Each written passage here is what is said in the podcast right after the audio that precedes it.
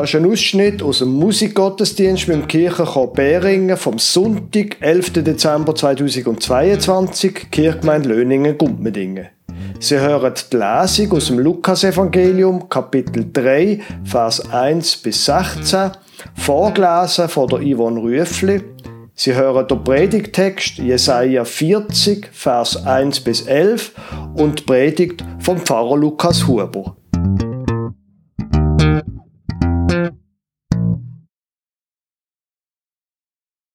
Ich lese Ihnen den Text aus dem dritten Kapitel vom Lukas, Vers 1 bis 16. Im 15. Jahr der Herrschaft des Kaisers Tiberius, als Pontius Pilatus Statthalter in Judäa war und Herodes Landesfürst von Galiläa und sein Bruder Philippus Landesfürst von Iturea und der Landschaft Drachonitis und Lysanias Landesfürst von Abilene, als Hannes und Kaiphas hohe Priester waren, da geschah das Wort Gottes zu Johannes, dem Sohn des Zacharias in der Wüste. Und er kam in die ganze Gegend und den Jordan und predigte die Taufe, der Buße zur Vergebung der Sünden wie geschrieben steht im Buch der Worte des Propheten Jesaja. Es ist eine Stimme eines Predigers in der Wüste. Bereitet den Weg des Herrn, macht seine Steige eben. Alle Täler sollen erhöht werden und alle Berge und Hügel sollen erniedrigt werden. Und was krumm ist, soll gerade werden und was uneben ist, soll ebener Weg werden. Und alles Fleisch wird das Heil Gottes sehen. Da sprach Johannes zu der Menge, die hinausging, um sich von ihm taufen zu lassen. Ihr Otterngezücht, wer hat euch gewiss gemacht, dass ihr dem künftigen Zorn entrinnen werdet? Seht zu, bringt rechtschaffene Früchte der Buße und nehmt euch nicht vor zu sagen, wir haben Abraham zum Vater. Denn ich sage euch, Gott kann dem Abraham aus diesen Steinen Kinder erwecken. Es ist schon die Axt den Bäumen an die Wurzel gelegt. Jeder Baum, der nicht gute Frucht bringt, wird abgehauen und ins Feuer geworfen. Und die Menge fragte ihn und sprach, was sollen wir tun? Er antwortete aber und sprach zu ihnen, wer zwei Hemden hat, der gebe dem, der keines hat, und wer Speise hat, tue ebenso.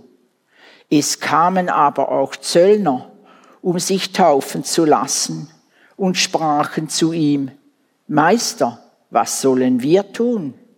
Er sprach zu ihnen, fordert nicht mehr, als euch vorgeschrieben ist. Da fragten ihn auch Soldaten und sprachen, was sollen wir tun? Und er sprach zu ihnen, tut niemandem Gewalt noch Unrecht und lasst euch genügen an eurem Sold. Als aber das Volk voller Erwartung war und alle dachten an ihren Herzen, ob Johannes vielleicht der Christus wäre, antwortete Johannes und sprach zu allen, ich taufe euch mit Wasser, es kommt aber der, der stärker ist als ich. Ich bin nicht wert, dass ich ihm die Riemen seiner Schuhe löse der wird euch mit dem Heiligen Geist und mit Feuer taufen. Es ist ein Ros entsprungen, ein anspruchsvolles Stück vom Kirchenchor.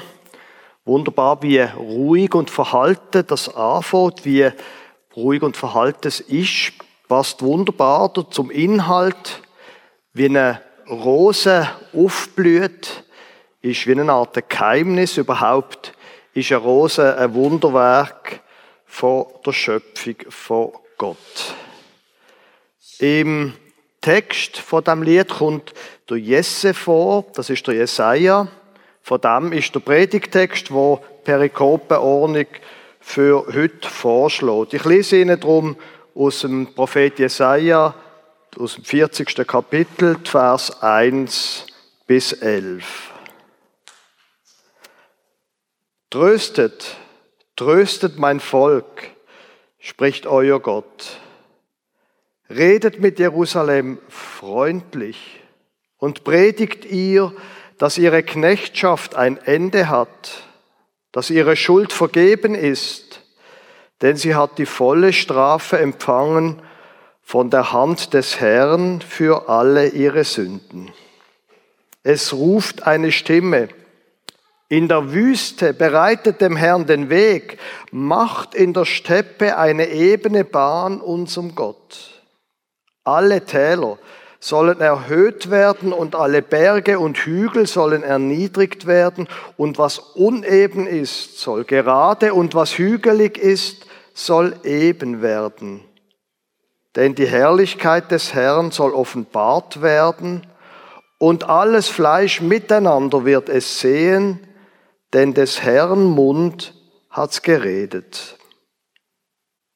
Es spricht eine Stimme, predige, und ich sprach, was soll ich predigen?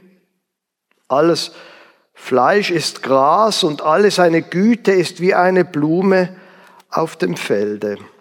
Das Gras verdorrt, die Blume verwelkt, denn des Herrn Odem bläst da rein.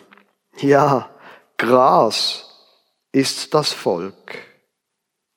Das Gras verdorrt, die Blume verwelkt, aber das Wort unseres Gottes bleibt ewiglich. Zion, du Freudenbotin, steig auf einen hohen Berg. Jerusalem, du Freudenbotin, erhebe deine Stimme mit Macht, erhebe sie und fürchte dich nicht. Sage den Städten Judas, siehe, das ist euer Gott. Siehe, da ist Gott der Herr. Er kommt gewaltig und sein Arm wird herrschen. Siehe, was er gewann, ist bei ihm und was er sich erwarb, geht vor ihm her. Er wird seine Herde weiden wie ein Hirte. Er wird die Lämmer in seinen Arm sammeln und im Bausch seines Gewandes tragen und die Mutterschafe führen.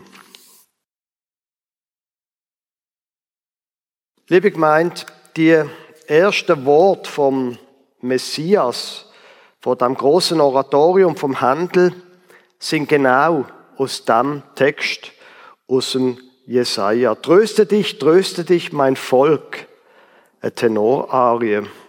Messias handelt. Genau der Text vom Jesaja 40. Es ist, wenn man sich überlegt, kein Wunder, dass mit diesen Wort aus dem Jesaja der Messias eingeführt wird. Redet mit Jerusalem freundlich und predigt ihr, dass die Knechtschaft ein Ende hat, dass ihre Schuld vergeben ist. Der Text könnte aus dem Neuen Testament entstammen. Genau dafür ist doch der Messias gekommen, bezügen die Autoren vom ganzen Neuen Testament eins ums andere Mal. Die Unfreiheit hat ein Ende, die Schuld ist vergeben. Du kannst dein Leben in Freiheit leben, mit dem Wissen, dass zwischen dir und Gott alles in Ordnung ist. Es ist ein Wunder. Es ist wie eine Rose, die mitten im Winter aufblüht. Es ist ein Ros entsprungen. Jetzt zum der Text aus dem Jesaja Kapitel 40 richtig zu verstehen, lohnt sich, wenn man kurz einmal ein bisschen zurückblättert und etwas sagen zum Jesaja-Buch, speziell zu den Kapiteln 39 und 40. Zwischen diesen beiden Kapiteln nämlich gibt es einen richtigen Bruch im Buch Jesaja. Im Kapitel 39 wird ganz am Ende eine Episode aus dem Leben von Jesaja erzählt. Der König von Babylon, der schickt dort Boten zum König von Juda, zum Hiskia, zum ihm gratulieren, dass er von einer Krankheit wieder gesund worden ist. Der Hiskia, der König, ist geschmeichelt von der Ehre, dass sich der große babylonische König um ihn kümmert und er zeigt den Boten vom König von Babylon sein ganzes Haus. Er zeigt ihnen alle seine Reichtümer. Und wo die Boten gegangen sind, kommt der Jesaja, fragt ihn, was denn das da gesehen sind und sagt Folgendes. Da sprach Jesaja zu Hiskia, höre des Herrn Wort Zebaoth, siehe, es kommt die Zeit, dass alles, was in deinem Hause ist und was deine Väter gesammelt haben, bis auf diesen Tag nach Babel gebracht werden wird, so dass nichts übrig bleibt, spricht der Herr. Wow. Was für eine massive Ansage vom Jesaja an der König, fast noch verrückter allerdings, finde ich denn die Reaktion vom Heskia. Kapitel 39, Vers 8. Und Heskia sprach zu Jesaja, das Wort des Herrn ist gut, dass du geredet hast, denn er dachte, es wird doch Friede und Sicherheit sein, solange ich lebe. Ich habe aufgrund von dem Vers ganz spontan müssen an das denken, was manche Menschen über 50 Jahre denken, wenn sie die neuesten Berichte über die Klimaentwicklung hören. Also für mich wird es noch lange. Und mit der Geschichte vom Hiskia und dem Jesaja endet der erste Teil vom Jesaja-Buch. Eine Unheilsverkündigung steht am Ende wie sie typisch ist für viele von den alttestamentlichen Propheten, für den Amos, für den Micha, den Jeremia und eben auch der Jesaja. Und mit dem 40. Kapitel, wo also unsere Predigtext der Anfang bildet, da ändert sich der Ton im Jesaja-Buch sehr grundlegend. Tröstet, tröstet mein Volk, spricht euer Gott, redet mit Jerusalem freundlich und predigt ihr, dass ihre Knechtschaft ein Ende hat, dass ihre Schuld vergeben ist. Man darf allerdings jetzt nicht allzu schnell zum Positiven springen. Zwischen Kapitel 39 und 40 liegen nämlich fast 200 Jahre, so sagen es die allermeisten alttestamentlichen Forscher. Der Text ab Jesaja 40 wird nämlich üblicherweise nicht im historischen Jesaja von den ersten 40 Kapitel zugerechnet, dem Jesaja, wo eben auch im Kapitel 39 redet, weil ab dem Kapitel 40 kommt zum Beispiel der Name Jesaja kein einziges Mal mehr vor. Und wichtiger noch, vorausgesetzt für den Text von Jesaja 40 und für die weiteren 16 Kapitel ist, dass die Voraussage vom Jesaja im Kapitel 39, dass das jetzt eben alles passiert ist. Israel ist eingenommen worden. Juda ist zerstört worden. Der Tempel in Jerusalem ist abgefackelt worden. Und die Oberschicht ist in die Verbannung geführt worden. Nein, die Geschichte vom Nordreich Israel und dem Südreich Juda, das ist keine schöne zwischen dem 8. und dem 6. Jahrhundert vor Christus. Alle Verheißungen, alle Schreckensankündigungen von den Propheten sind eingetroffen. Das Unglück ist gekommen, die Menschen sind verschleppt worden. Es ist nicht gut rausgekommen. So. Aber jetzt, nachdem die Katastrophe eingetreten ist, Jetzt fängt etwas Neues an. Sie haben den Text gehört in Kapitel 40. Und haben sie quasi die atmosphärische Nähe gespürt zur Adventsgeschichte. Dort, in der Adventsgeschichte, in der Vorbereitungszeit vor Weihnachten, dort sind es nämlich nicht mehr die Babylonier gesehen, wie in Jesaja 39 oder die Perser, wie in Jesaja 40, sondern dort sind es die Römer gesehen. Aber das Grundgefühl ist das gleiche von den Menschen. Wir sind nicht Herren im eigenen Land.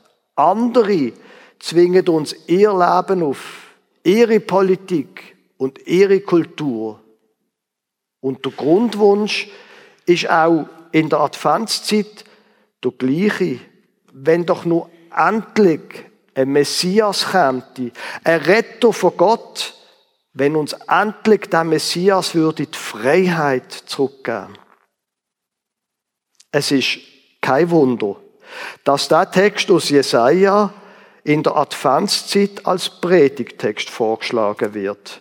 Tröstet, tröstet mein Volk, spricht euer Gott, redet mit Jerusalem freundlich und predigt ihr, dass ihre Knechtschaft ein Ende hat, dass ihre Schuld vergeben ist, denn sie hat die volle Strafe empfangen von der Hand des Herrn für alle ihre Sünden.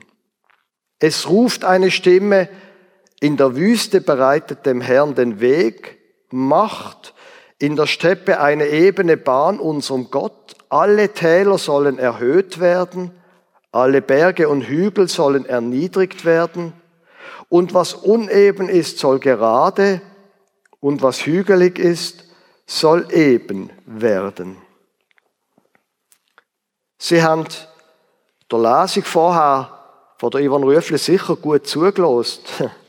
Der Text aus Jesaja 40 wird da in dem Lesungstext im Prophet, im Johannes, der Täufer zugeordnet. Da siege die Stimme, wo der Jesaja 40, wo das Kapitel davor redet. Erlösung kommt. Sie steht vor der Türe, sagt der Johannes. Teilswort vom ersten, vom zweiten Teil vom Jesaja ab Kapitel 40 sind eingetroffen. Es wird alles gut. Man darf jetzt allerdings nicht allzu schnell zum Positiven springen. Die Botschaft von dem Johannes, die Stimme aus der Wüste, die ist nicht sehr populär in unseren Zeiten im 21. Jahrhundert. Lukas Kapitel 3, Vers 3. Wir haben es vorher in der Lesung gehört. Und er, spricht der Johannes, kam in die ganze Gegend um den Jordan und predigte die Taufe zur Buße, der Buße zur Vergebung der Sünden. Jetzt, wenn Sie wissen, wie viele Predigten aufgebaut sind, dann werden Sie gemerkt haben, dass meine Predigt einem Aufbau folgt und dass wir jetzt ungefähr bei zwei Drittel von der Predigt stehen. Der Aufbau von dieser Predigt geht so. Man fängt im Heute an, bei einer aktuellen Fragestellung oder bei etwas, wo man gerade im Gottesdienst erlebt hat. Heute zum Beispiel mit dem Lied vom Kirchenchor, mit dem Ros, wo entsprungen ist. Und damit will man in der Predigt zeigen, der alte Text, den ich Ihnen jetzt gerade vorlese oder vorgelesen habe, das ist nicht etwas zum Abschalten, sondern das hat etwas mit heute zu tun. Und dann erklärt man ein paar Sachen zum Predigtext. Man probiert ihn einzubetten in die Geschichte. Und man probiert zu erklären, was er soll. Ein Verweis auf die Lesung ist natürlich auch sinnvoll, weil sonst ist ja die Lesung einfach etwas, wo ins Leere läuft. Und dann im dritten Teil der Predigt wird die Grundaussage vom Predigtext aufs Hüt bezogen, auf die Gemeinde und auf uns und man wird den anderen mit tröstet, tröstet mein Volk, spricht euer Gott, redet mit Jerusalem freundlich und predigt ihr, dass ihre Knechtschaft ein Ende hat. Redet freundlich, nicht höflich distanziert, sondern vor Herzen. Redet vor Herzen, so heißt es wörtlich im Hebräisch. Sie wissen auch, wie viele Menschen das traurig sind, wie viele Menschen sich unfrei fühlen. Aber Gott tröstet, er versteht dich, er ist bei dir und er erlöst dich. Das ungefähr werden die letzten Worte sein vor dem Amen. Aber manchmal sollte man nicht allzu schnell zum Positiven springen, habe ich vorher gesagt. Wenn nämlich der Lesungstext, die Geschichte vom Johannes, wenn das soll einen Sinn haben im Ganzen von dem Gottesdienst, dann sollte man vielleicht den Satz, wo schon in Jesaja 40 vorkommt, eben ernst nehmen. Tröstet, tröstet mein Volk, spricht euer Gott, redet mit Jerusalem freundlich und predigt ihr, dass ihre Knechtschaft ein Ende hat, dass ihre Schuld vergeben ist. Hm.